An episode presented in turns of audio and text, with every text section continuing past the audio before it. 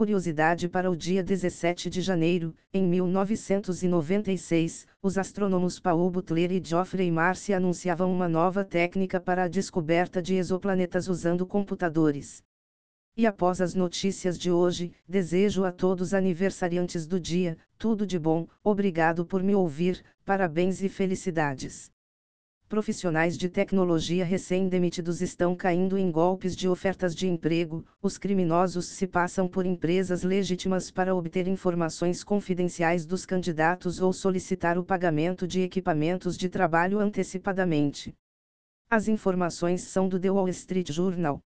Sony registra patente para impedir reprodução de conteúdos pirateados em TVS. O sistema abrange desde a verificação do código de cada aplicativo instalado na TV, até o monitoramento de streams ilegais conhecidos. As informações são do site Torrent Freak. Pela primeira vez em mais de uma década, Meta e Apple não estão na lista das 100 melhores empresas para se trabalhar da Glassdoor. As duas empresas vêm perdendo posições há dois anos no ranking no ano passado, elas haviam caído para o 47º e 56º lugares, respectivamente. O Google manteve-se na oitava posição, Microsoft na décima terceira e Netflix na quadragésima. A Amazon também não se encontra na lista. As informações são da CNBC. Advogado que está ajudando desenvolvedores a processar o GitHub Copilot agora vai auxiliar artistas contra o Stable Diffusion. Matthew Batarick irá liderar uma ação coletiva alegando que o sistema seria apenas uma ferramenta de colagem complexa e uma violação de direitos de propriedade, com o objetivo de impedir a eliminação das profissões desses artistas por um programa de computador alimentado com seus próprios trabalhos. As informações são do site Ars Technica.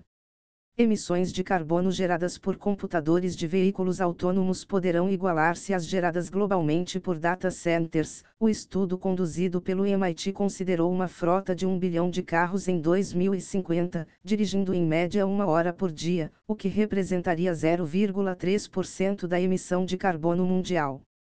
As informações são do site The Register.